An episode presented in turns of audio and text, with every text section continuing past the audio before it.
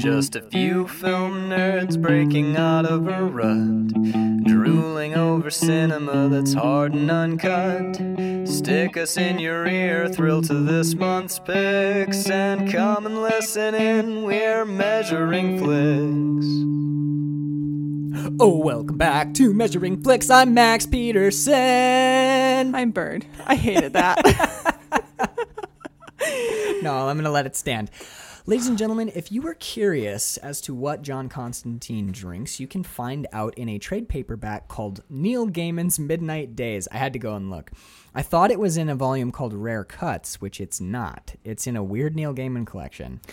and you consider yourself a Neil Gaiman fan. I know, I can't believe I misremembered it. I knew the issue had been written by Neil Gaiman and drawn by Dave McKean. I knew those things. I just didn't know which trade paperback of my 200 trade paperbacks it Fake was in. nerd girl. I know, fuck. Um, I did find out another thing for the listener. Uh, Grant Morrison has written at least two issues of uh, Hellblazer, both of which are in rare cuts. So here's what John Constantine drinks, quote unquote. This is his exact drink, according to Neil Gaiman, in his issue of Hellblazer. It is a straight Gordon's and Ice, Gordon's gin. You know what? Yeah. Under underrated gin though. James Bond drinks it too in the Vesper. It's true. Two measures of Gordon's, one of vodka. I don't think I'd drink it straight though. Gordon's. Yeah. It's a little bit rougher. It needs. It needs. I think you're right. I think Gordon's I needs a little something As a in it. mixer, yeah. I would. I'd be fine with even a Cocktail gin, for Yeah, sure. even a gin and tonic. But on its own, that might be a little abrasive. But that's. Might, It's John Constantine. it works for Constantine. You know, two packs of cigarettes a day. He probably can't taste anything now, but Gordon's. He'll be drinking. Um poor guy. So when he he when he it's a, it's about the same time that he blows the smoke under the glass and traps the the he traps the spider under the, his scotch glass and then blows smoke under there and says welcome to my life which is gnarly. Such a dick. but then um this is when Angela shows up and she's like I need you to help me because some weird shit's going on kinda. And you keep showing up and you keep you keep popping into my life for some reason. and you pointed something out about this which I love but you go ahead take it he sarcastically says regular kismet like he knows that it's not coincidence he knows the difference between coincidence and synchronicity one of the most crucial elements of a magical practice is t- training yourself to notice synchronicities. So Constantine saying regular kismet in a sarcastic way Mm-hmm. is doubly shitty because he knows that it actually is. Right You know, he's like the reason that we keep bumping. This is a synchronicity. he knows that she keeps popping into his life for a reason he just doesn't want to deal with her because he's got his own shit. Yeah. he's got he's dying of lung cancer. He doesn't want to deal with this fucking cop. Right. You know, and her dead suicidal, cra- uh, cra- uh, a mental patient that killed herself. That's just crazy. like, come on, dude. These lines. i know he's just like poking her in the wound He like wants her out of his apartment Yeah. so bad, and he's such a ass. So this is that great shot that I fucking love. He she goes, okay, look. Clearly, you don't want me to be here. Maybe you could point me in the right direction. He goes, sure. And he picks up his glass and points to the door. And she's like, wow, you're a bastard. So she w- leaves the apartment. And as she closes the door, we hear like, like a bunch of flying wings things yeah and we see Constantine look up and we get this it's a genius camera move. I think you were the one who we both at the same time were like, mm-hmm. "Oh, oh!" oh, oh. Oh." make it out make it out So the camera swings off him. In, it starts swinging in a circle. We're going to do Mm-hmm. an almost 360. We hit the windows and we see demons pouring by outside in the night and Mm-hmm. the camera keeps swinging, panning, panning, panning, panning. through the interior of the apartment Right, Yep, because he has towards the door Mm-hmm. He has windows, yeah, but it spins towards the door, and as we reach the door, we see Constantine disappearing out of it and slams door it behind closing, him. yep. And it it is all just, dude. So it's like slick. pop, pop, pop, pop. It's like the there's a tempo to it that's just perfect, just utterly perfect. It's so good, man. I know you look like you're you know cry. they you know they like ran this choreography over and over and over to get the timing just right and right. oh it pays off It does. It does. It just- it so does. It's perfect. Um, and then th- when he, this is where we get him finally being like, "I'm going to have to work with her." Yeah. He's like, God damn it, I gotta, I can't not. Yeah. Yeah, he's like, she's gonna be killed by a bunch of demons if I don't do something Right. here. So she, he starts talking to her about the the balance, and there's a war between heaven and hell, and it's fought on Mm-hmm. She's like, Earth. sure, whatever. I don't believe in the devil. oh, that line. Yes. He believes in you. So we went to look that up to you know like what Milton poem is that out of? What uh, you know is which Shakespeare play is this? It may still from? be a spin on something But as far as we could find in our research, that line or like one minute of research. I did a couple minutes. I paused it and I looked around. I'm pretty good at searching for shit because I've been doing the show for a while. And Thanks, I'm, Google. I'm actually I have an English degree, so I'm pretty good at spotting this sort of shit. And I went around and I I looked. As far as we can tell, the that line originates in this movie. That So good. this is a this is a really good script, man. like, especially Constantine's lines. Um, so they're attacked by demons in broad daylight, so she's forced to recognize what's going on. yeah. So Constantine, they go back to her place, or no, yeah, they go back to her place. Is it her place or his place? Oh yeah, because she has the cat. It's her cat. Oh, right. Yeah. He. She's like, um, Well, she he- has He said Isabel's stuff well, at he, her house. Yeah, and he says you're sh- so, after they defeat this like army of demons in the street with his like bit Yeah. of the sh- What is that? maybe it's like a chunk of the shroud of Turin or like a famous cloak from a pilgrim. It's some sort of like magic-y shit. right, and I love that his magical tool until he builds the shotgun, which almost to me feels like a producer's note. Like we need to give him a gun. We yeah. need to. It's. It turns into an action film, but.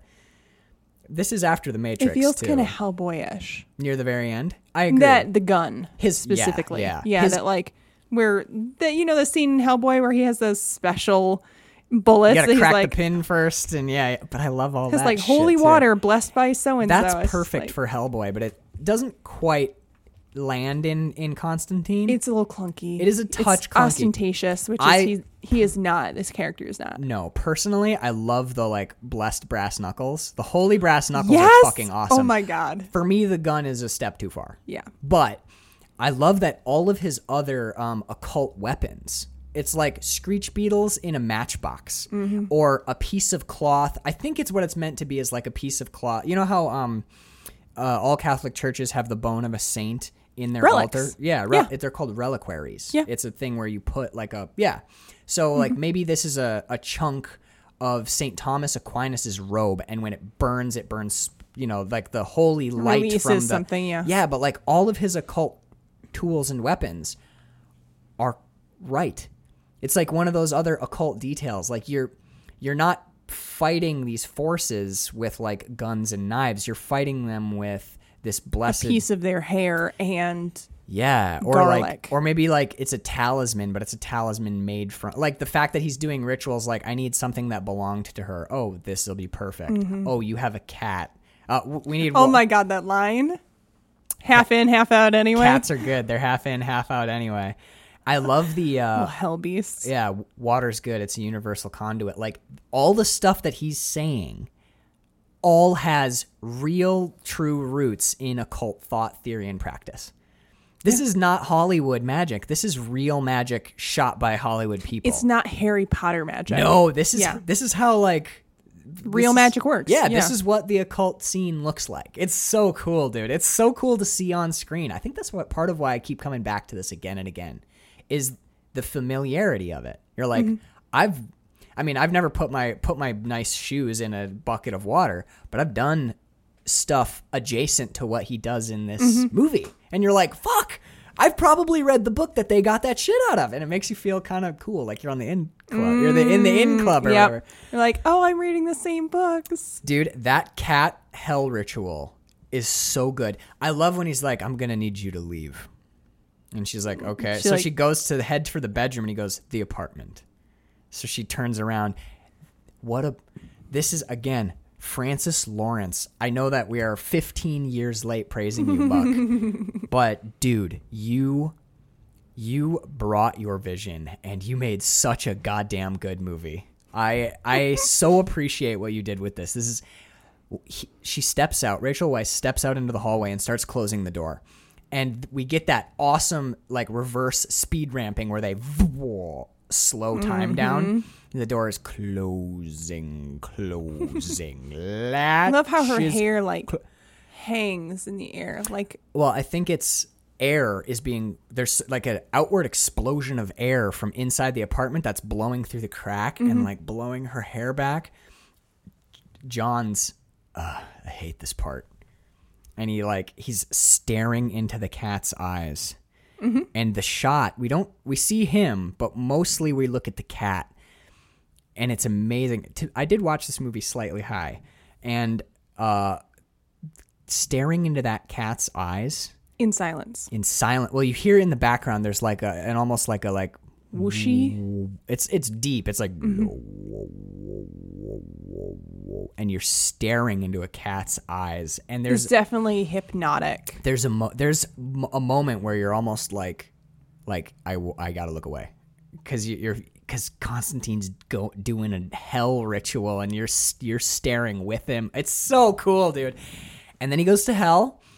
The hell CG is I would say the hell CG is as good as it could possibly have been for 05. And I even I even defended it last night because I was saying maybe this is what hell would really look like because part of one of the things that most disturbs humans is the uncanny valley. Yes. So maybe hell would be just like a titch off, so that it would fuck with you, like uh, like we talked about it with The Shining or The Haunting, where everything's just a little, little bit. everything's uh, just so slightly off that the cumulative effect drives you mad. That's kind of what that CG looks like, but because it's hell, and they do such a great job of disguising it by having like heat wave. The heat yes, and the like dust, Dust, blowing in the wind. yeah, and then I had this weird realization because one of the critiques was like, "Oh, hell is just like the uh, what do they call it in um, Stranger Things? The The upside down. the upside down." They were like, "Hell's just like the upside down. It's exactly like this world, but just kind of weird."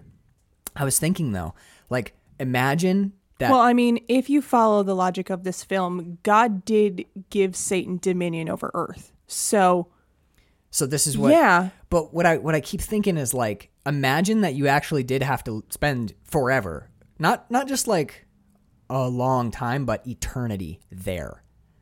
Like that would suck. No food, yeah. no water, that wind, that heat. It's just gnarly. And then like Constantine shows up and he's walking through this like barren wasteland and you're like, I thought there'd be like a bunch of people in hell. well, I mean, Oh, there are. Oh my god, when they do the like slow pan down to like to the like ant farmy it's just a teeming sea of the damned. It is s- Screaming. screaming. It's haunting. It's truly haunting when when you're like when you go like below the surface and it's just ah, and it's just Yeah. like millions of people and you're like oh, oh my like the worst rave. the worst rave. Actually, my I I think that from a oh, it's like that scene from The Matrix, but not good. Yeah, that's a good point. I, I think from a, a serious from a serious perspective, I think my favorite line in this entire movie, and we'll get to my phone is just yelling at me. My uh, my favorite line in this entire movie, and we'll talk about the scene that leads to it in just a second. But when uh, Angela comes back from hell because she had to see, she's like, "I want to see what my sister saw." Right. When she comes back, there's water all over the floor. Like the actually, Her let's fucking tub exploded. Yeah. let's just jump to the let's just jump to that. We're actually Before we do that, real quick, um, when John comes back, and I think the first thing he says is, "I need to eat." I need to eat. That's true to magical thought. Yeah. It's part of the ending of a ritual, the Right. banishing. It's it's an aspect of banishing. Grant Morrison famously says that the best banishing is a good. La- uh, he says there's three things: a good laugh, a great meal, and a good shag. That's the ultimate. to ban- bring you fully back to your. You had another term for it, grounding. I've always heard it as banishing, but grounding's another They're good way similar, to say not it. the same, but The idea is when you've been out flying in a strange altered state of consciousness that can be brought about just by meditation, mm-hmm. you know, like or through ritual. When you've been flying out in like crazy magic lands and talking to neon deities and r- invoking your will in order to get you to be able to pay your taxes and say hi to your friends mm-hmm. in a way that mm-hmm. doesn't make them run away screaming, you have to reassert this reality. Right. So you You go gotta tune back in. right, you go do your magical thing on this higher plane, but then you got to get your roots back down in the in the, The world. physical, yeah. And I that's a part of the the end part of the ritual, which is banishing, and the best ways to do it are to eat and to laugh. That's it. So like that, I need to eat. That is I love that they put that line in because they could have just skipped it, right, right. but they put it in because they get it, yeah, you know? yeah. And I love that And I feel like probably a lot of people in the audience were like, what? or just missed it. Like, that's or, weird or whatever, or he's just hungry. I think it's a good line in any sense. Mm-hmm. It it has that feel of like folklore, like you know, you don't eat the food of the realm. You to- Sure. Well, it's also very strenuous too. Like, traveling between planes of reality and stuff.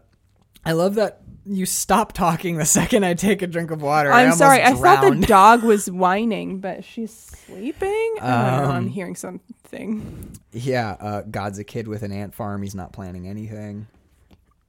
um, so this is this is about the time in the movie that the priest actually does his he drowns himself in alcohol. Right. So one of the things that I pointed out last night, and we loved it for I think we loved it for different reasons.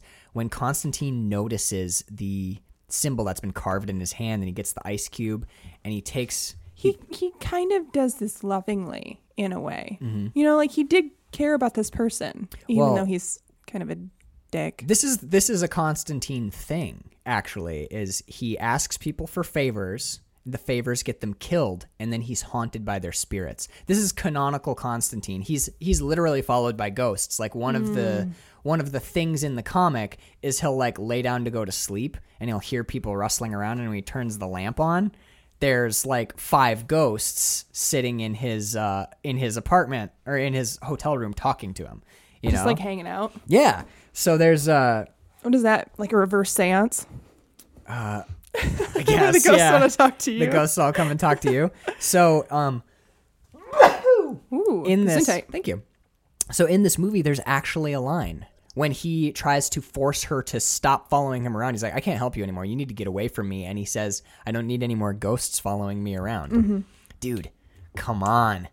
This is this is so loving. It's a it's a cool line to put in a movie, but it's also canonical. Yeah, yeah, they're they're like playing with the the actual building blocks of this character and his world and his canon, and it's so great.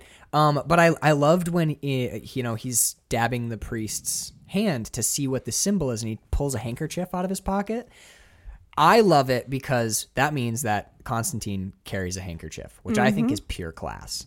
You like it because you love the oh prop. Oh my god, I love the props in this film, and this is just one of the great one of many props. Yeah.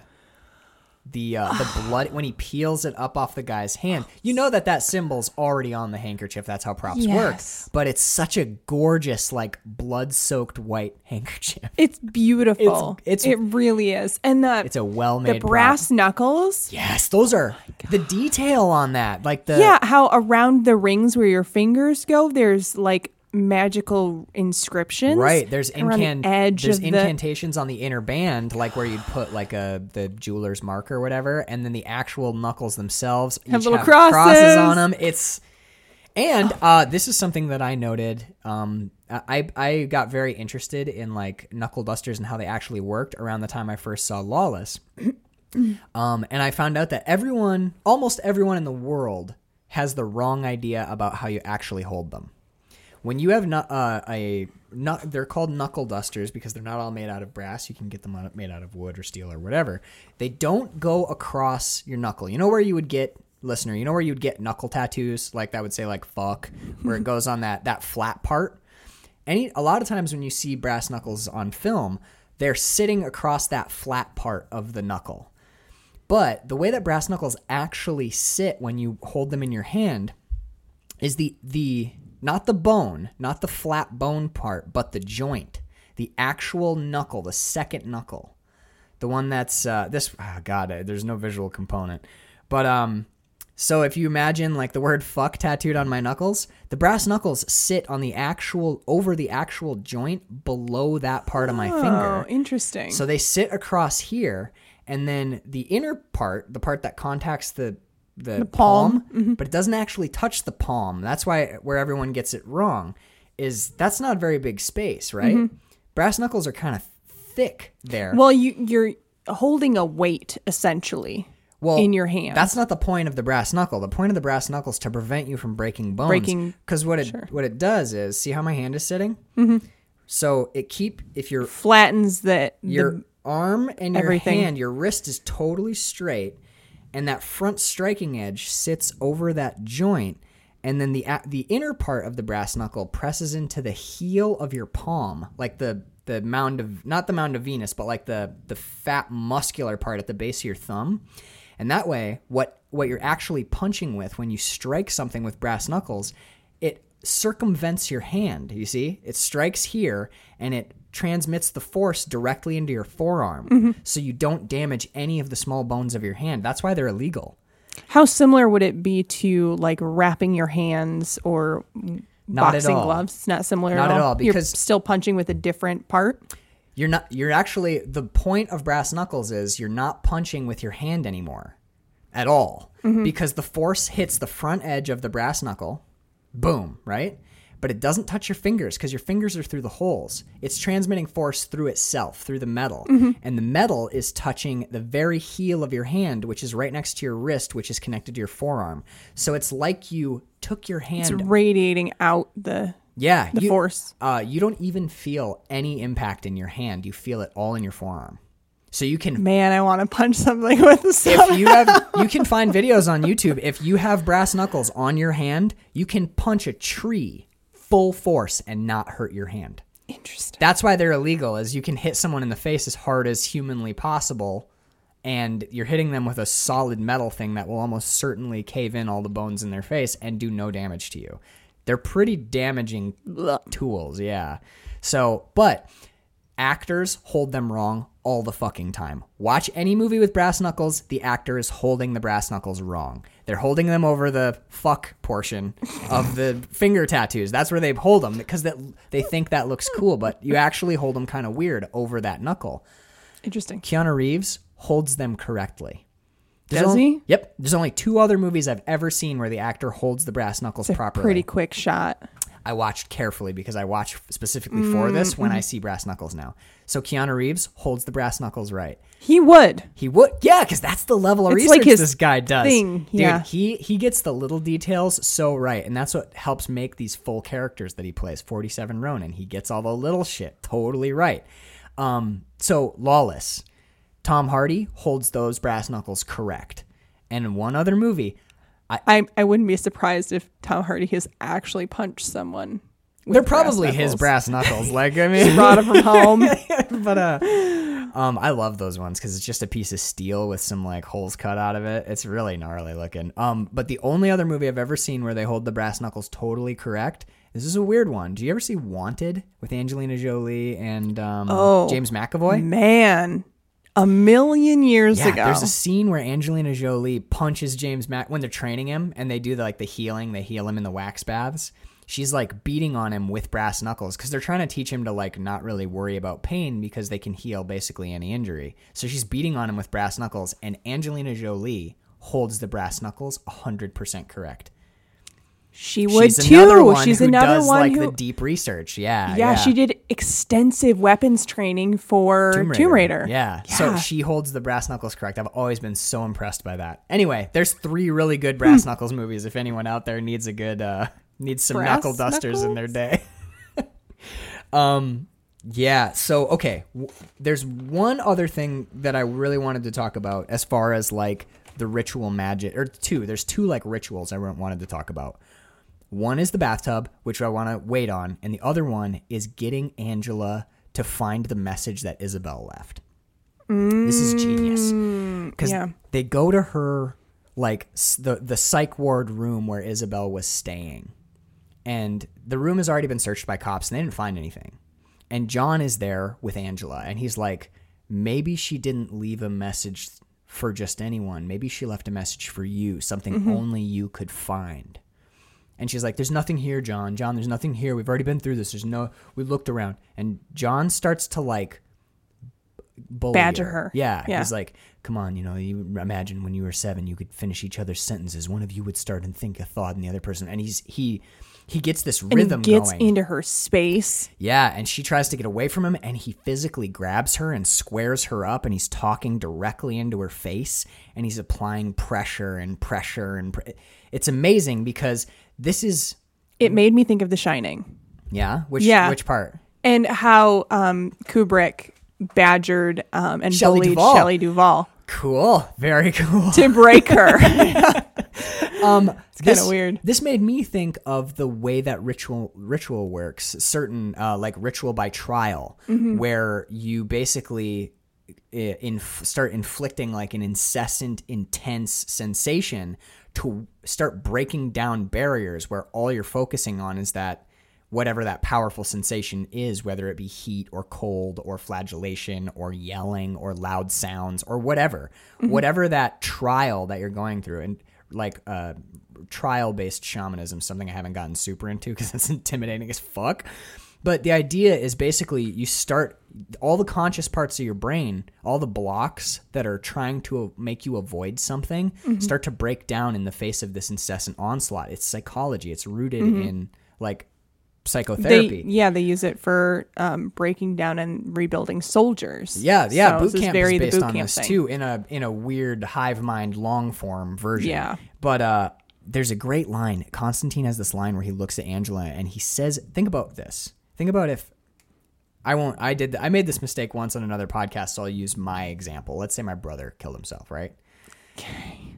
And we were like, you know, we were out at camp or whatever. John Constantine looks at Angela and says, "She planned her death in this room." Think about the actual emotional weight of saying that to a sibling. Yeah. That's that that is the first gut punch that drops this is the gut punch that drops Angela's hands and that's when he goes for her head with Right. that badgering. He says she planned her death in this room. Come on, think. And that's when he starts that rhythm. He lands that first solid one and then just starts burrowing into her. And I wrote down he's manip because she actually does have a psych. We find out that she's low key psychic, mm-hmm. like a fairly powerful psychic. But she's repressed it She's repressed to the point it where she doesn't and see she- or hear. and she does have a mystical bond with her sister. Yes. So she has so this this scene John Constantine manipulates Angela's psychic mystical bond with her sister using modern psychology as a form of ritual. It's just so fucking cool. It's such a cool bit. And then we see the message on breath. Yeah. Corinthians uh what is it? Corinthians 17:1? 17. But there's only there's only thir- 15 books in Corinthians. Whatever. Yeah. Corinthians goes to 23 in the Bible in hell. Right. Talk about a cool fucking prop. The Hell Bible. Oh my god. sticky tarry cover. It's wrapped in plastic because it's like exuding this black cancer. Yeah, it's like sweating it out of itself. Oh. Yeah, the Bible's like sweating Oh tar. my god.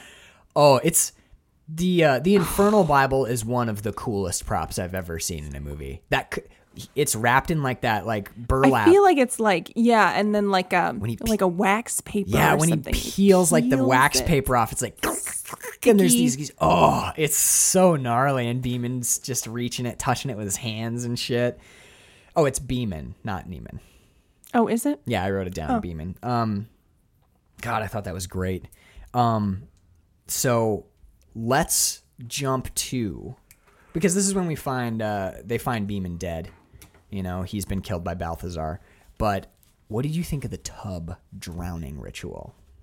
Great. It's so good, right? When Angela wants Yes. Angela wants to go to hell because she wants to kickstart her psychic power. She wants to see what John sees and see what Isabella saw because mm-hmm. she's now firmly committed to like figuring out what happened to her sister. Mm-hmm. So John says like all right, look, here's what's going to happen and we're going to you'll have to lay back in the tub because water we found out that water is a conduit. Straight up tell her what's gonna happen. I think because she would have backed out. Yeah, she wouldn't have she'd done it. known ahead. Yeah. which is that it's that bastard Constantine thing where he's like he doesn't give her the info. Gives her just enough information for her she to say yes. requests it. She says, "I want to do this. I want to mm-hmm. see this stuff." And Constantine knows what that will entail, but instead he, in a weird way, I almost see I almost see this in a positive light for him, you know, because she's like, this is something that I really want to do, Constantine. I want to take this wherever it leads. Mm-hmm. And he has the information, but he, but rather than like try and spook her out of it or dissuade her, he goes, okay, she's made her decision based on all of the strength that she has in her. And he goes, I'm just going to respect her decision. Mm-hmm. He doesn't think like, well, I better give her some more information. Yeah. He Oh, goes, yeah. He goes, she made her call. I will respect it no matter what. You know, he doesn't in a I don't know, in a weird way I almost like it as a as a character beat. Mm-hmm. He's like just because she doesn't know that she's that I'm going to have to drown her Mm-hmm. doesn't mean that I should disrespect the decision she's making now. He doesn't look down to, on her or talk down to her at all. He's like, Mm-hmm. okay, you want to do this? I can make this happen. You'll have to be fully submerged. For how long? For as long as it takes. The Oh, the look on her face where she's like, "Wait, what?" That's a great acting moment when Yeah. when she realizes that he is not going to let her up. She looks like you can see like the realization dawning Mm-hmm. slowly. The best eye acting right here, dude. Like when she she like look tries to get up and nothing happens, and then she like turns her head slowly, and it, you can see the penny drop. Mm-hmm. And but counterpoint, I love the look on Keanu Reeves or on John Constantine's face, just flat. He's like resolved. how many times has he done this? You know, he's like, he's like, this is Matt. He's like, I'm doing magic. This is how this works. I just got to do this. It's just another day at the mm-hmm. office. Is drowning a woman in his bathtub. It's Her bathtub. it's his bathtub. Is it his bathtub? yeah, because it's the remember it's it's the clawfoot and the walls are all Yes, shitty and it's got the green, green beautiful glass. green. Best apartment ever. Yeah. We're incorporating colored glass Um, Oh, into our A dream hundred house somewhere. now. Just so every once in a while I can see you reflected behind it, looking at me drinking. Mm. and it's like Ardbeg bubbly. It's not like perfect glass either. It's Yeah, like kind of older Yeah. style glass. There's like bubbles and it. pits. But yeah, yeah, it's that's gorgeous, and it's I think it's only green too. The, Yeah. the glass we see. It's uh, it's so good.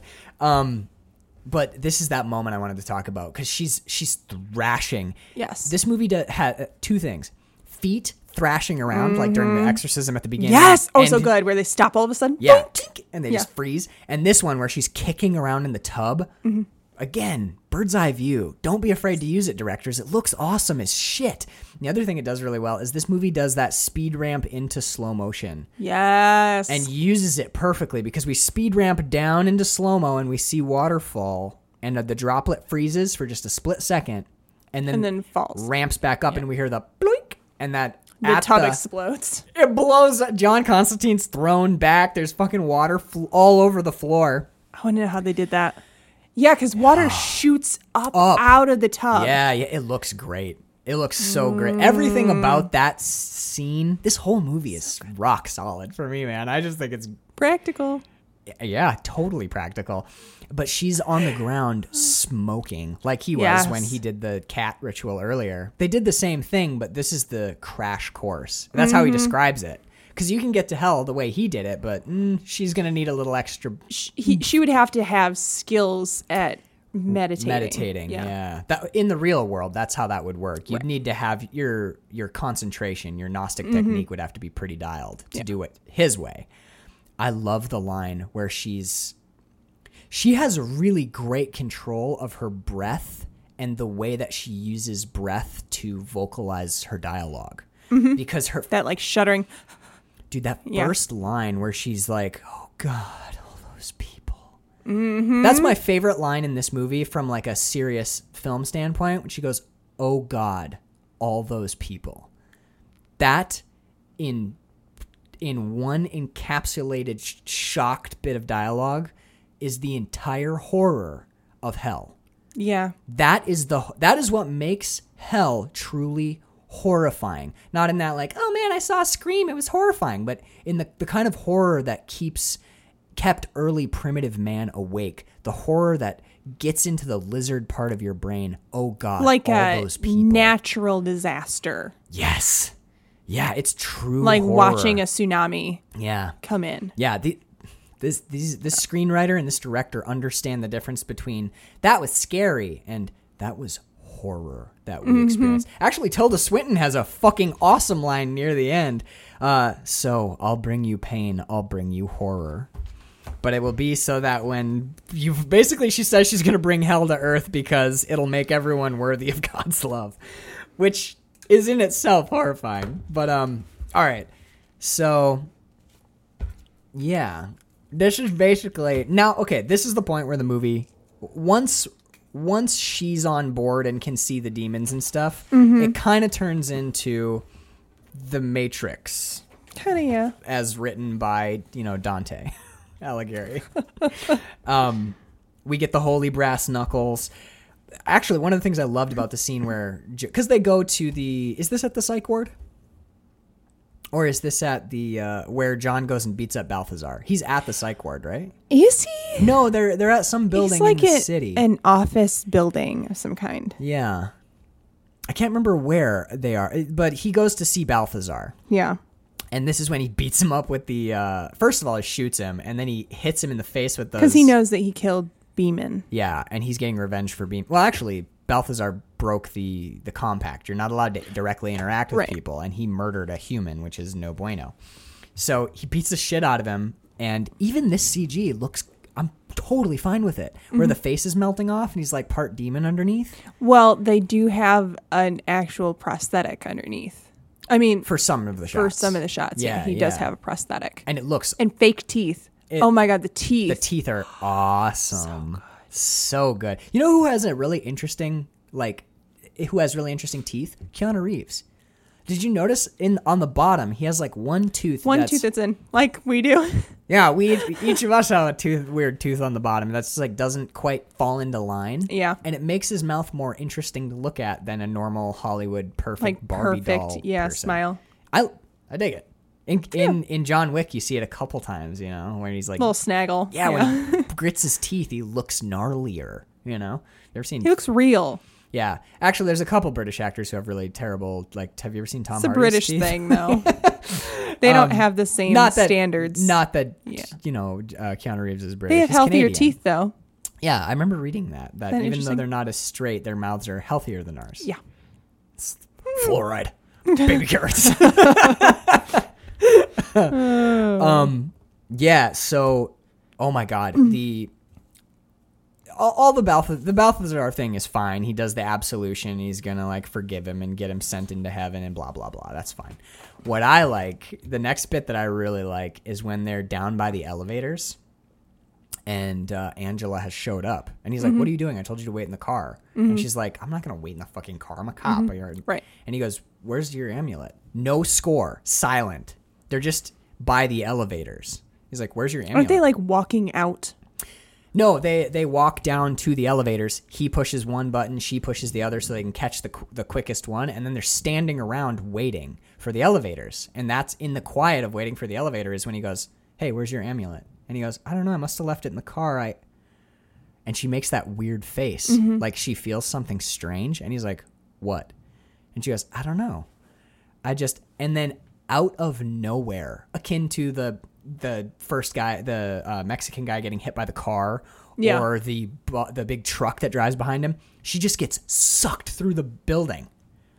Like you just see wall after wall after wall just like blowing apart. And another Wizard magazine thing, I remember reading that this was done practically. No. Yeah. yeah. Like some of it is obviously CGI, like seeing her body Yeah. flying and stuff, but like there's that shot in the hallway where you see like boom boom two walls go and then you see a stuntman like leaping after her through. Like big chunks of this shot are practical. Not all of it because you can't you I obviously can't do all of it practically but yeah it's, it's so good and it's so out of nowhere i love his reaction he just goes right after her Mm-hmm. it's not like what the fuck he just like boom he's only a couple feet behind her the whole time but he doesn't quite make, Make it Make it. and then we go back to papa midnight's club Well, she goes flying through the air yeah away from him. Right. To something Who knows? Mm-hmm. And we hear wings too. So like something has grabbed and taken her away. And You know exactly who it is. Gabriel. they go back to Papa Midnight's club. I love the cards, the like psychic Oh, I love the cards. as a way to get in or Yeah. out. Uh, this is another thing, another like detail right, right. That that creates a rich world. I love that John gets the second one right. It's bird on a ladder, and the guy goes, "I'm gonna have to ask," you," and he punches, just punches him out. Uh, one, I don't know if you noticed, but when John is fighting Balthazar with the brass knuckles, he hits him only with the brass knuckles until the last punch, and he hits him lefty with his regular hand. Just gets one in for Beeman, which I thought was great. Just one solid punch for him. Um, and this is where we get the chair, which is another great ritual. You know what I mean? Yes. Oh, yes. He breaks Yeah. into Midnight's place uh, by force, essentially, and he's like, I need to use the chair. Because he's trying to figure out now he needs the chair to find out where they're keeping um, Angela. Mm-hmm. So the chair is the electric chair from Sing Sing. And of course, this would be a place where the, you know, a, a, powerful magical talisman. How many human lives have ended in this chair? Right, This like is- a portal. Right. This is a place where many souls from this plane have been transported to the next plane. This is a this is a To hell specifically. Yeah, it's a liminal space. Mm-hmm. This is a liminal this is a liminal talisman. You know what I mean? Yeah. Constantine gets in the chair. Oh my god. This this is all shot so well. Constantine gets in the chair and they uh, uh, midnight splashes a pan of water onto the concrete floor and then he has a light bulb wired to the end of like a broomstick. Oh, I thought it was like a lamp. Is it? And oh, is it? the- is it a floor lamp with no? I think so. Okay, so he's got like a floor, like a floor lamp with no shade on it, and he breaks that light bulb, and the light bulbs just. Mm-hmm. By the way, I don't think that's how light bulbs work. I think if you break them, they just go out. You know, I don't know. Let's do some experiments. no. So Midnight takes a mm. huge swig off out of a bottle of gin. I love this line. I think it's gin. I'm assuming mm-hmm. it's gin. Mm-hmm. Hands it to John. Little flavor. John takes a swig. Midnight, are you ready? No. and then Midnight jams him with it, and he's electrocuted and Right. sent. Like, I love the the effect of the world that he's transported to, where we get this like He's also like time traveling. yeah, he he sees all the events that have occurred and like the getting of the spear of destiny and that actually in his vision the the possessed Mexican guy who found the spear of destiny turns around and grabs, Mm-hmm. Grabs his him. ghost basically. Yeah. And then that's when he screams for midnight. And I love the like glitchy frame skipping thing that they do because when he says midnight, the mouth is wrong. Mm-hmm. Like where it's like every third frame is clipped or something. It's like you're hearing someone scream in a windstorm. yeah, yeah, it's it's super cool. And then he gets pulled out, grabs Chas, melts down. Uh, they oh, Relics, gold I- relics. I liked this bit too, where Mm. they're like Midnight and Constantine are kind of talking casually about like, oh, I don't know, maybe this will work. I don't know if this will work. And then Chas, Kind of talking strategy. yeah, and Chas, who's just been like, it's Kramer, Chas Kramer, asshole. Like he's just like comic relief. He's Shia LaBeouf. Yeah. But then there's this moment where he starts talking about like occult theory and practice and how to use like To like people who are steeped in it and know every little crevice, a crack and crevice, but but it's in he thinks about it slightly differently. it's you can see that it is impressive to midnight how much Chas He thinks it's kind of charming. yeah, Yeah. yeah. Well, at the end when he's like, "If you make it out of this alive, come back and see me about a job," which is so sad. Yeah, this is one part of the movie that we'll talk about it, but it's it strikes me as weird every time. So, what do you think about the the holy water from the fire extinct, like the fire system? It's cool as shit, right? It's so cool. Constantine walks into a room full of demons in a psych ward, and they're like, "Uh, isn't it kind of like just you though? We're gonna fuck you up, bro." Right. And he goes, "All of you, go to hell." Which, look, yes, that is an action movie line, It totally is. but it totally works, right? So he On multiple levels, yeah. he lights his Zippo, holds it to the the sprinklers, and uh, they've been blessed. the The water tank for the building has been blessed by Chas using a. Right. Uh, I a like very powerful crucifix. right a very powerful. It's like a the cross of blah blah blah. That's Right. apparently in the past has been used to make rain holy water. even rain. So this is where we see Catherine Monahan for one second. Right. Holy water. As her face starts to melt off. and then she's out. She's gone out of the movie. That's all we get. Yeah. It's perfect. It's so perfect. Constantine kills all of them. And this is where we get to see him use his cool forearm tattoos into the light. I command thee. The power of Christ compels you. to appear before me. right. Yeah. Um, and Chas dies right around here too. So like we find out the bad guy's Gabriel. Good, good twist. Dig it. Yeah. Uh, the motivations even kind of vaguely make sense to me from like an. I think so, yeah. It's like an angel that lost its grip, basically. Yeah. And is- just kind of went flying off the side of. fully off the side of everything. Um, so we find out. Actually, this might be a good time to, for you to talk about Mammon. We find out that what the whole goal has been is we find this out from the Infernal Bible, the Bible of Hell, is the son of the devil, who in this movie is being called Mammon, which is incorrect. Totally not the Antichrist or the son of the devil.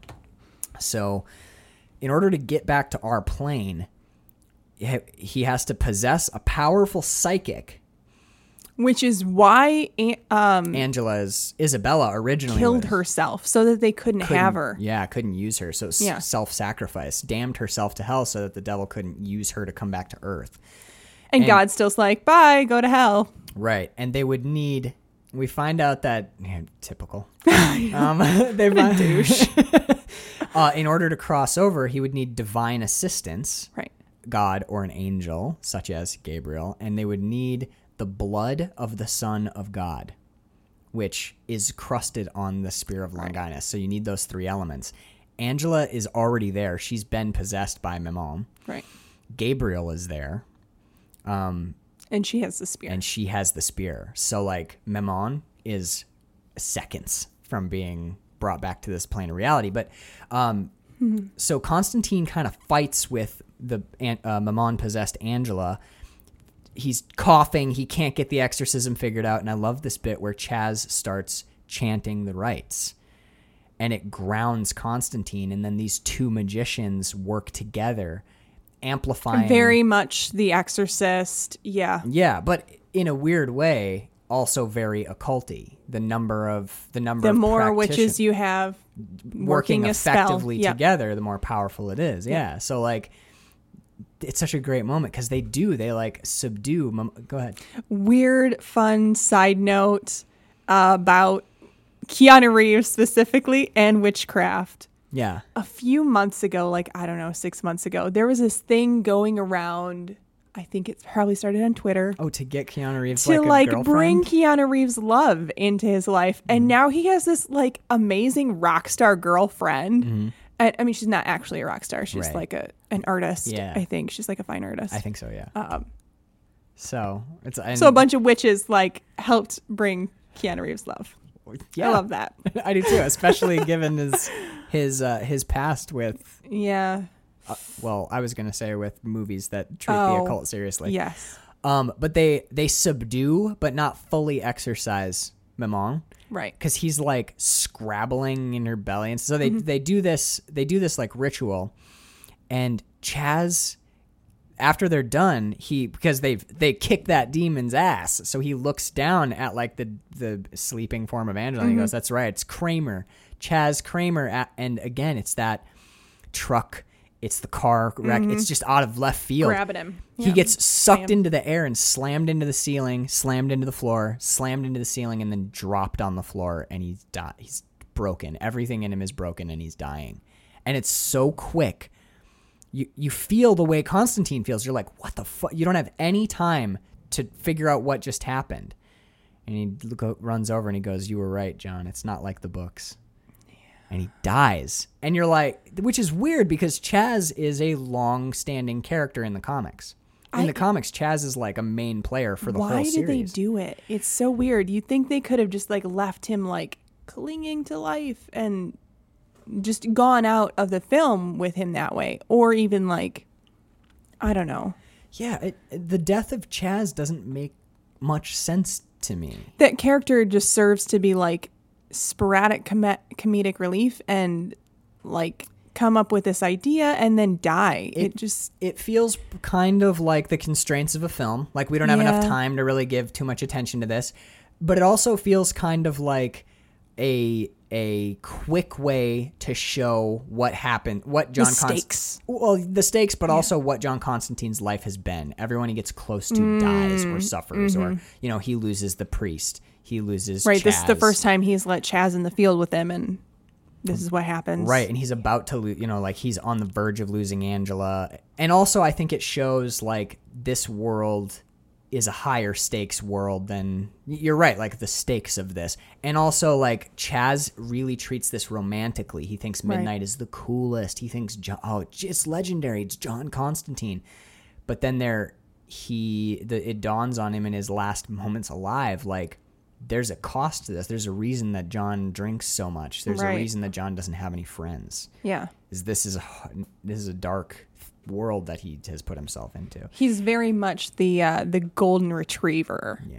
It's Yeah. such it's such a sad moment in the movie. It, it really and it, you know like I guess I understand why they did it. I'm not happy about it, but I also know that I'm not happy about it because I like that character and that's not Mm-hmm. a good reason to keep a character alive. You know, like it's But he doesn't get to have an arc. He doesn't get he to has like a, a little bit of an arc i think you know he gets that that might be part of the tragedy of chas which Mm-hmm. is like he's been waiting his whole life for his shot this is his shot and it, he dies you Mm-hmm. know like it's the if you don't survive your first time out the gate then you don't get to your second time like this this happens you know i don't know the death of chas always struck me as wrong yeah. It's one of the weird moments where diverging from the comic I, don't, I think didn't work. Because Chas in the comics we find out that Chas the reason that like Chas is the guy that he always bums rides off or borrows his car or makes him babysit people. Uh-huh. Because he did something once for Chas. And we don't find out until much later in the series what it is and I can't actually remember. But Chas owes him. Mm. Capital O mm-hmm. owes him. Like he's John Constantine's bitch but he's also like his best friend way. like the but he keeps him at arm's length because the people he gets really close to all die Right. so, but Chas is like this recurring character, and I I'm bummed when when LaBeouf goes out. And then uh, Yeah, we don't we don't get a um a real resolution to that either. We don't like see his body later or anything or like a headstone or anything. He just has the resolution with what's Angela? Angela, But- yeah, yeah. Um, and we find like some people are. This bugs me too because some people are taken care of. Uh, Isabel is saved.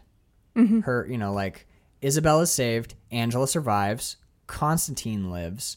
But gains redemption. and gains redemption, but like Chas is just an, a dead body on the floor, and the Yeah. priest's soul, like who fucking knows what's going on with that guy's soul? There's, but our main three are like resolved, but Chas is like a he's like a dangling Chad, you know, he's like this unresolved Hanging Chad. hanging Chad. I don't know, a dangling Chad does sound kind Sounds of really- horrible, like like something gross that you'd see in a magazine one time, and then like recount in horror mm. drunk around a fireplace years later. Mm. I once saw a dangling Chad. Nope. Anyway, um, yeah, man. So Gabriel comes down, basically says like, "I'm bringing the devil to Earth," and then mm-hmm. blows John into this other room, shatters a bunch of glass.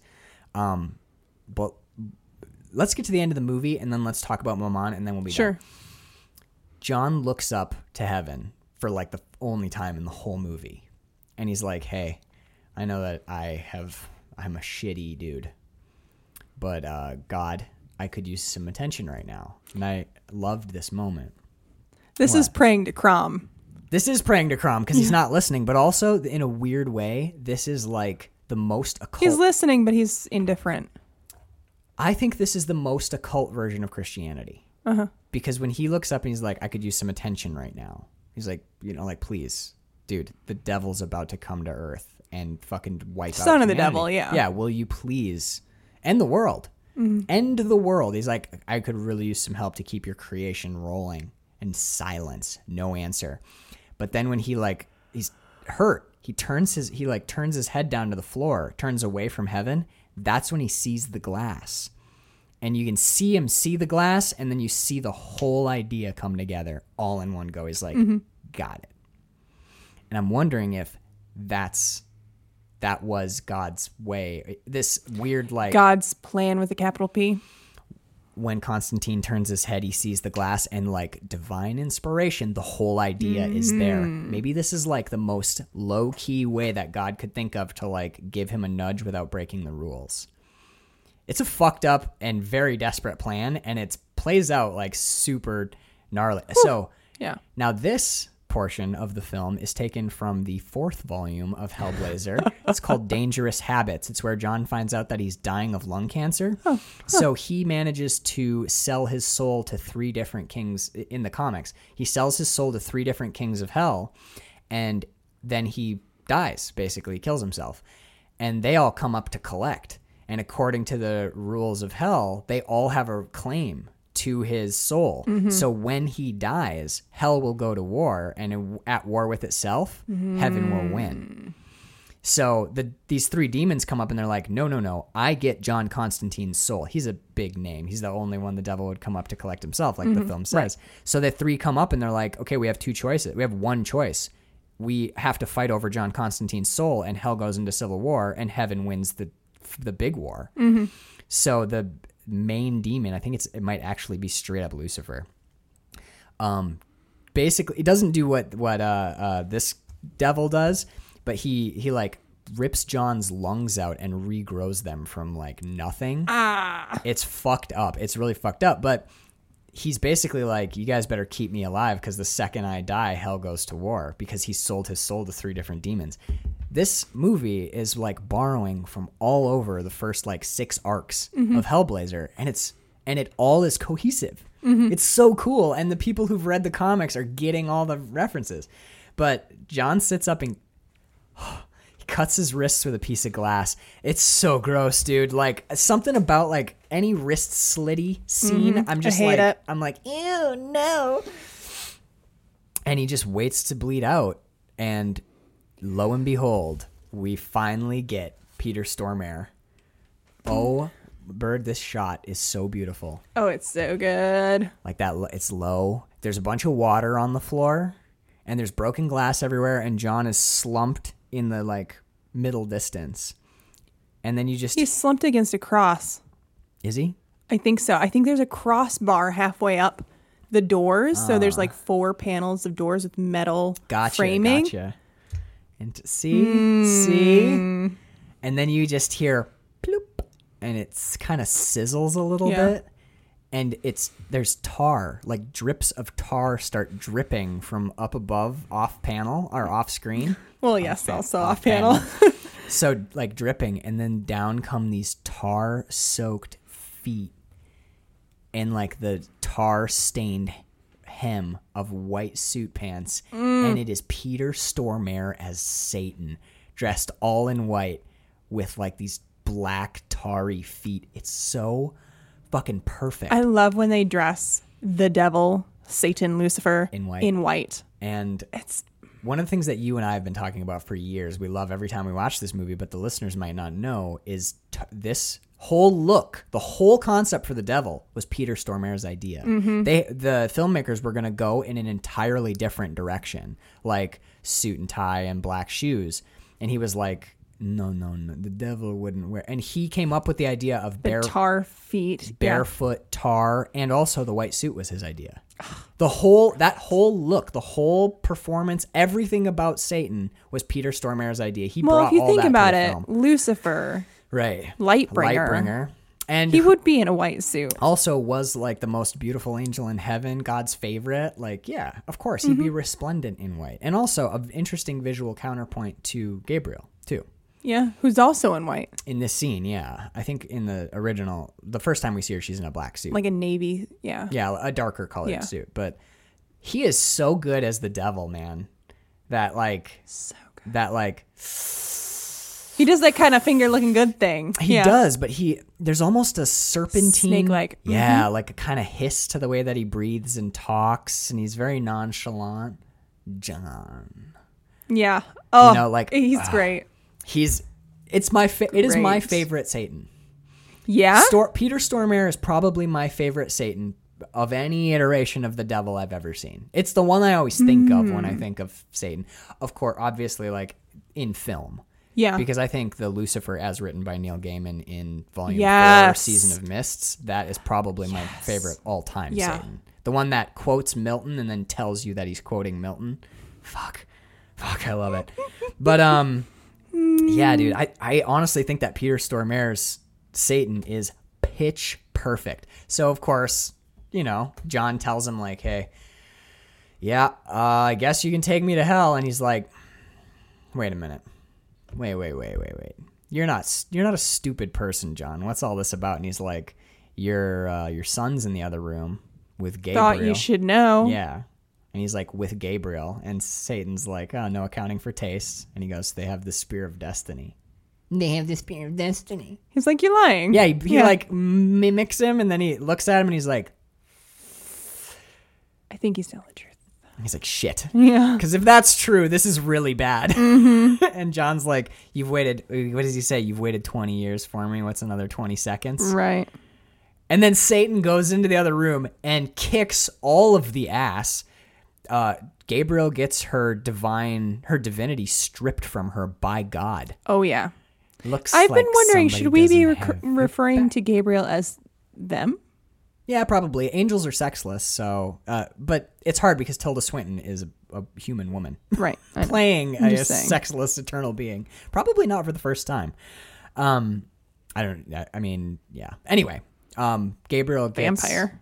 That's true, but not sexless. True. Definitely female in that movie. Um, but yeah, gets the uh, its divinity stripped away. D- Their dude, divinity. Divinity. I think it's it's like a dog because it's not human either. So the pronouns are different. I would say that. I would say it. okay. An angel, an angel for me is not a they, it's an it because they, them, us, we, he, she, that's human. Anyway, this is a totally semantic argument that we don't have to fight with, you know, but like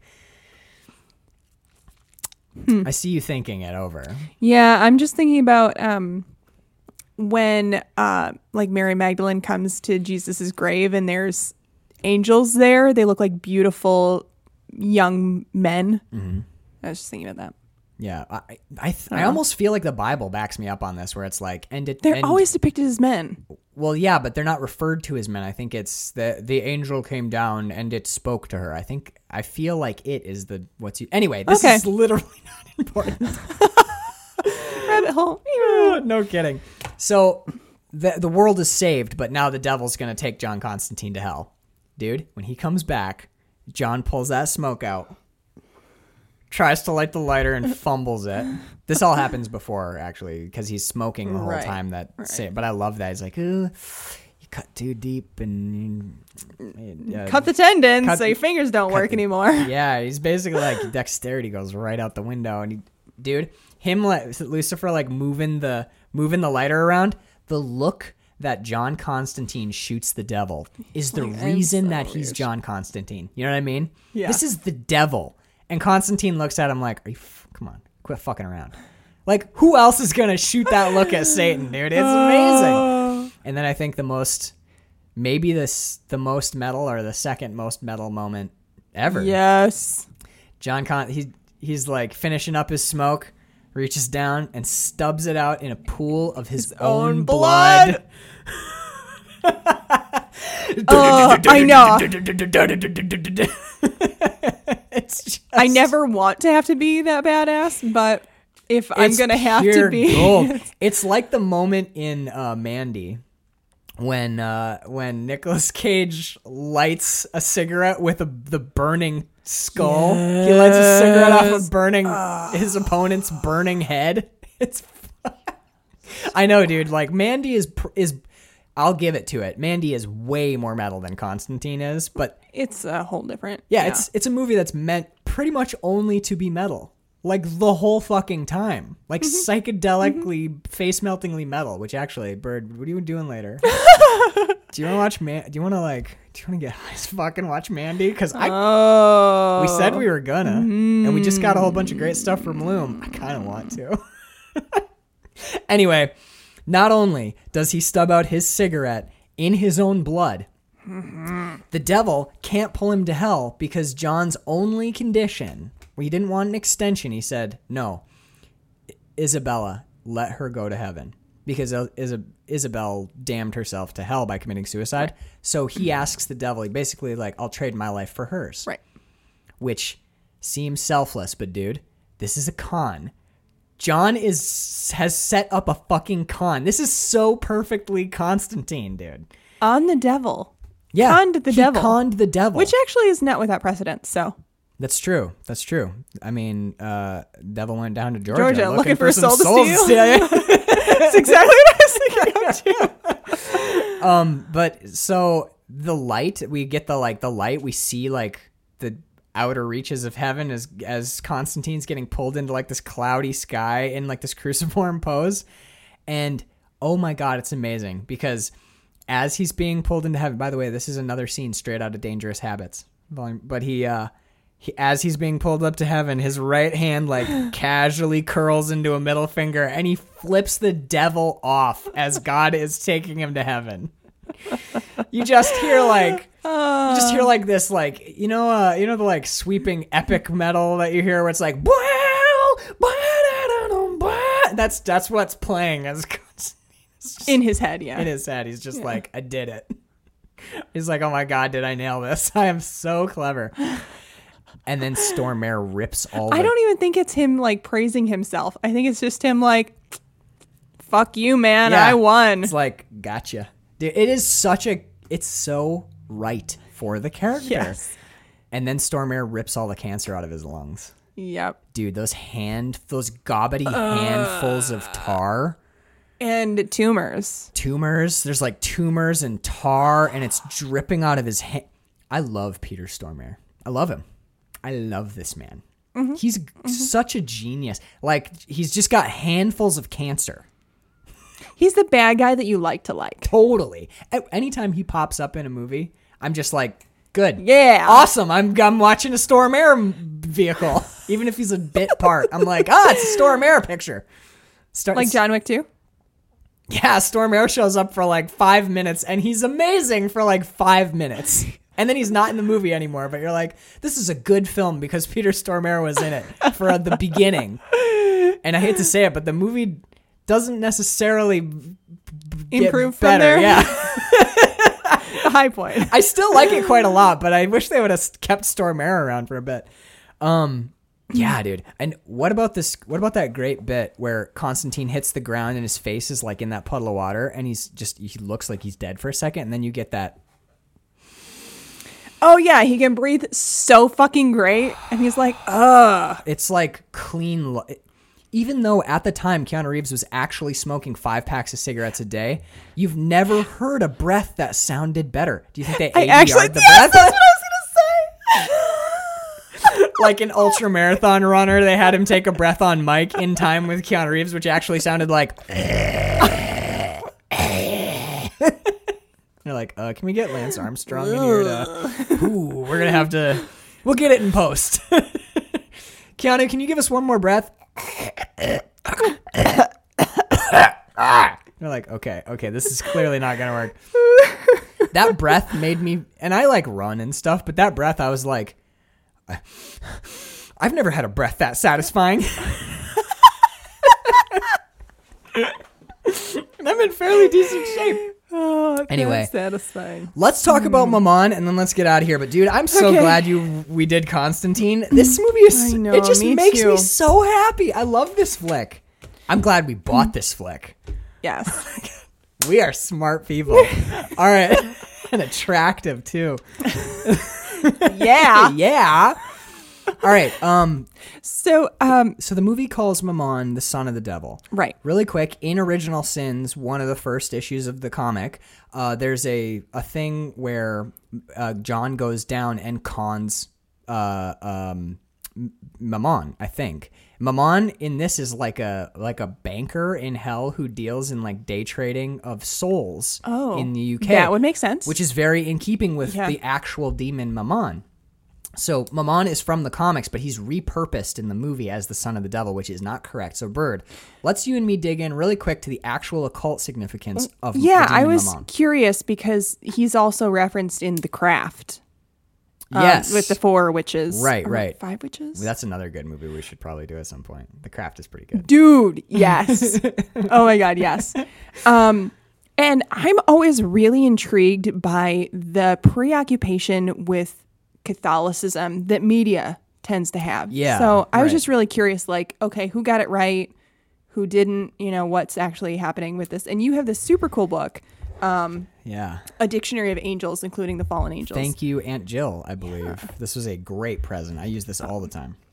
So, um, because I wasn't raised Catholic, so whenever I I, come across these like weird like Catholic creations, I'm like, Saints what or is the that extended thing? universe of demons. Actually, a lot of demonology comes from uh, Judaism, actually, from Hmm. Kabbalah. And, uh, like, for example, Lilith is Jewish. She has Right, nothing right, to right. do with Christianity, although she does appear in a very early She Christian does. Bible, Yeah. Um, the Wycliffe Bible. uh, I don't know where I was going with that thought. Thanks. Uh, Anyway. you're- always get so fascinated with like Catholic. Oh yeah, I get Purgatory. why. I do get why media uses Catholicism because it has a lot of shit going on. Yeah, They just made up a lot of stuff. surprisingly well defined too. Um, like if you wanna if you wanna utilize a demon, uh, if if you just go through this book, I did this recently with that pro- the project that I just finished. But like if you need a demon that specifically has to do with one negative aspect of humanity, Mm-hmm. you've got seventy to choose from. Yeah. Yeah, so It's and like and saints and relics and reliquaries and like Right. the whole like it's a very specific rituals that the Catholic Church does. Like Yeah. we wouldn't have the Exorcist without without Catholicism, Catholicism. Yeah, yeah. There's a, there's actually been a pushback lately in um a lot of uh, genre genre magazine uh, horror magazines. A lot of like genre horror magazines are requesting. I I can see it why they're doing it in 2020, but it irks me a little where they say we don't want to see anything. We don't want to see any stories that require faith in a Judeo-Christian God to be frightening. So nothing with demons, nothing with hell, nothing with any of that. And a lot of places are just saying like we're we're sick of seeing stories that you have because you know they don't they don't want to just keep supporting the Judeo-Christian viewpoint as the default mode of the world. So they're Sure. saying like we don't want anything to do with any you don't have to we don't want stories that require belief in a Judeo-Christian god, interesting. which bugs me because I mean because it's such a rich history and yeah, it- yeah. If if The you, mythology is dense. I get not liking. I'm not a Catholic anymore. I don't necess- I don't even. I Mm-hmm. don't like Christianity very much. I don't think it's been very good for the world for at all. Yeah. Maybe ever, You know, like start with the Crusades and work your way to the Inquisition, and it's just not necessarily always the best thing. It's got some interesting teachings and it's a cool book, but without Ju- without Judeo Christianity, without without like the Catholic Church and the and and all of all that entails, you don't have William Shakespeare.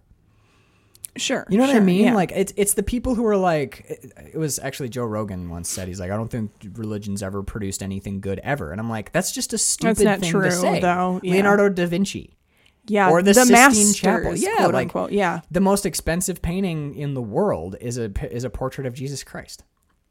You know, like um I don't know, like a lot of you don't have to like what the church has done, but it is a truly rich earth from which to draw art and stories. And I don't think that like, well, we don't think that uh Christianity should be like we should just erase this. I'm like, well, you just cut off like this massive treasure also trove of you're- story.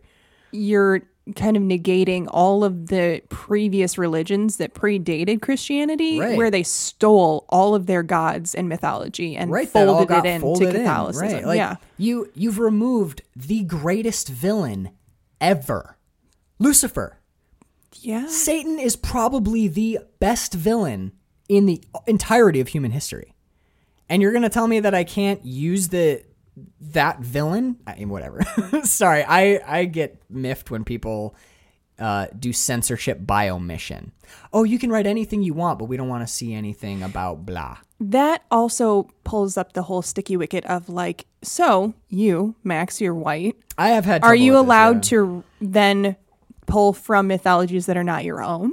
I mean, I if- do. I know, I'm saying, but like according to the quote unquote rules of these Yeah, publications, a lot of people would get they mad about be this sort like, of thing. "Oh, you can't write this though because you're white and this isn't your religion"? I have not seen anything I just- about cultural appropriation-y type stuff, but I've seen stuff adjacent. You know what I'm talking about. yeah, I'm but- just saying it's like a Yeah, there is socially weird Time. gray. Yeah. There's I don't know. yeah, it, yeah, but that's something that I don't like. But I'm glad that you are interested in all of the minutia for storytelling and artistic purposes of the snarled world of Christianity. So tell us about Mammon. So here is from that book. Um, in occult lore, a fallen angel now ruling in hell as one of the archdemons and prince of tempters. Um, the dictionary dictionary infernal. Um, I remember Mammon being a lot about greed, like greed, Um, avarice. the name Mammon translates to riches from Aramaic. yeah, and they're saying that in um, Matthew six twenty four and Luke sixteen thirteen that when they say riches, like where you cannot serve God and riches at Right, the same time, yeah. they were they're saying that that's quote unquote mammon. yeah. Um, so you can't serve this. you can't God faithfully serve God and also be slavishly serving greed, basically. Right. Yeah. Yeah. Um, and he, I believe Mammon is occasionally actually the, demon devil. of avarice. Yeah, um, he's equated with Lucifer, Satan, Beelzebub, and even Nebuchadnezzar. oh. So- oh, interesting. I, I know So that it doesn't say anything I about think- him being son of. I think Milton like conflates him with Lucifer at one Uh, point where he just Milton uses is mentioned here. Is he? Yeah, give me one second. Paradise Lost. Yeah. Mammon led them on. Mammon, the least erected spirit that fell from heaven. E'en in heaven, his looks and his thoughts were always downward bent. Oh, gotcha. So he's not he he's not He's Lucifer like in a- Paradise Lost, but he's like the lowest demon in Paradise Lost. Yeah. See, dude, Milton knew his shit. That's pretty obscure stuff. But uh yeah, that is this is one of my favorite things is when we did uh when we did Hereditary, we cracked out the book. Oh. Paimon, yeah. Paimon, we we It's, actually it's so interesting to me when they take a lesser demon like that and then try to make him somebody like really interesting or important, and he's Right. he's actually more interesting and important. Like Than the devil. as no no no Oh. like the actual like demon as it is in mythology is way more interesting Right. than like making him son of the devil. Yeah. Like, oh, Mammon. Yeah, yeah. Yeah. Mammon on his own is cooler than like he's the Antichrist, basically. Not the yeah. He's the son of the devil. He's Jesus's dark parallel. Um, one of the things I loved in Hereditary, and one of the things I love about Constantine, actually, is after we got done with the Hereditary episode, I think my brother got me a copy of um, the Lesser Key of Solomon, which is all like old school ritual magic, Yeah. and there's a ritual to Paimon in there. And going through it, we were looking. You and I were looking at the magical. The, Isn't that um the Golden Dawn? Is that them? no Who created the um, Lesser Key of Solomon the King, Solomon himself, King Solomon. The, allegedly, Oh, it's not a John Dee creation either. No. Oh. No, the Lesser Key of Solomon the King allegedly comes from I think it's called Solomonic Sol- s- it's from Solomon. Salami? It's supposed to be from Salami. It's supposed to be from Solomon. It's supposed to be like this Oh, ancient okay. magic. Um, and it was actually translated and updated by none other than Aleister Crowley. Okay, that's where I was. Yeah. Yeah. So, oh yeah, he worked. He was one of the people who worked on translating it to modern times and into English. Um, although they do have the or- original uh, incantations in this book as well. But we were looking through this book, and the in Hereditary, the sigils and the magical circle and the markers, or the uh, I, there's another word for markers, but it's like the um, The the little like motif. the little bits and pieces Mm-hmm. are all 100% accurate. And that's like this weird Ah. thing that we see in Constantine where like somebody on set. Good job, Ari. Aster. I know, dude. And good job, Francis Lawrence. That'll take us out of 2005's Constantine. It is one of our favorite movies, probably. Yeah. Yeah. We love, love this movie. Check it out. Check out the comics. It's all good. Um, and if you like us and like what we do, if you like the show, there's another version of the show. If you've I guess you don't have to like us. yeah. if you like the If show. we're pieces of shit, but the shit we say is really fun and entertaining. uh, there's another iteration of the show I do with my friend Carl Hartley, who I miss desperately. I am a poor stand-in for Carl. You, I'm, I'm playing to our strengths now, though. I'm like picking. I'm gonna start picking like witchy, occulty movies or movies that you and I have a long history with.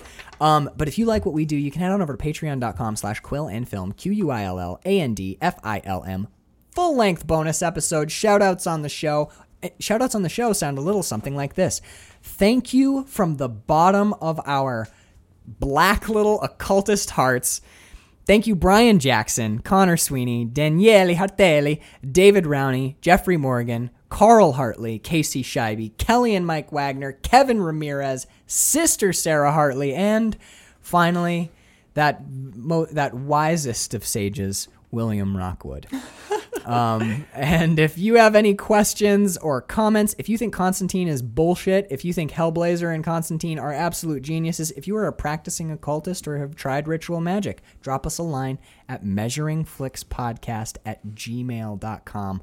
We're going to get out of here because we kept you way fucking longer than I was intending. And Bird, Oh, has, a, yeah. Bird has a brand new computer that she wants to play with. do. So uh, we love you all and uh, stay tuned. We'll talk to you next week. And we'll talk to you over on patreon.com slash quillandfilm. We're doing another epi- we're doing an episode for Patreon this week. So you got lots coming from us. Stay tuned. Check out all the things and bye.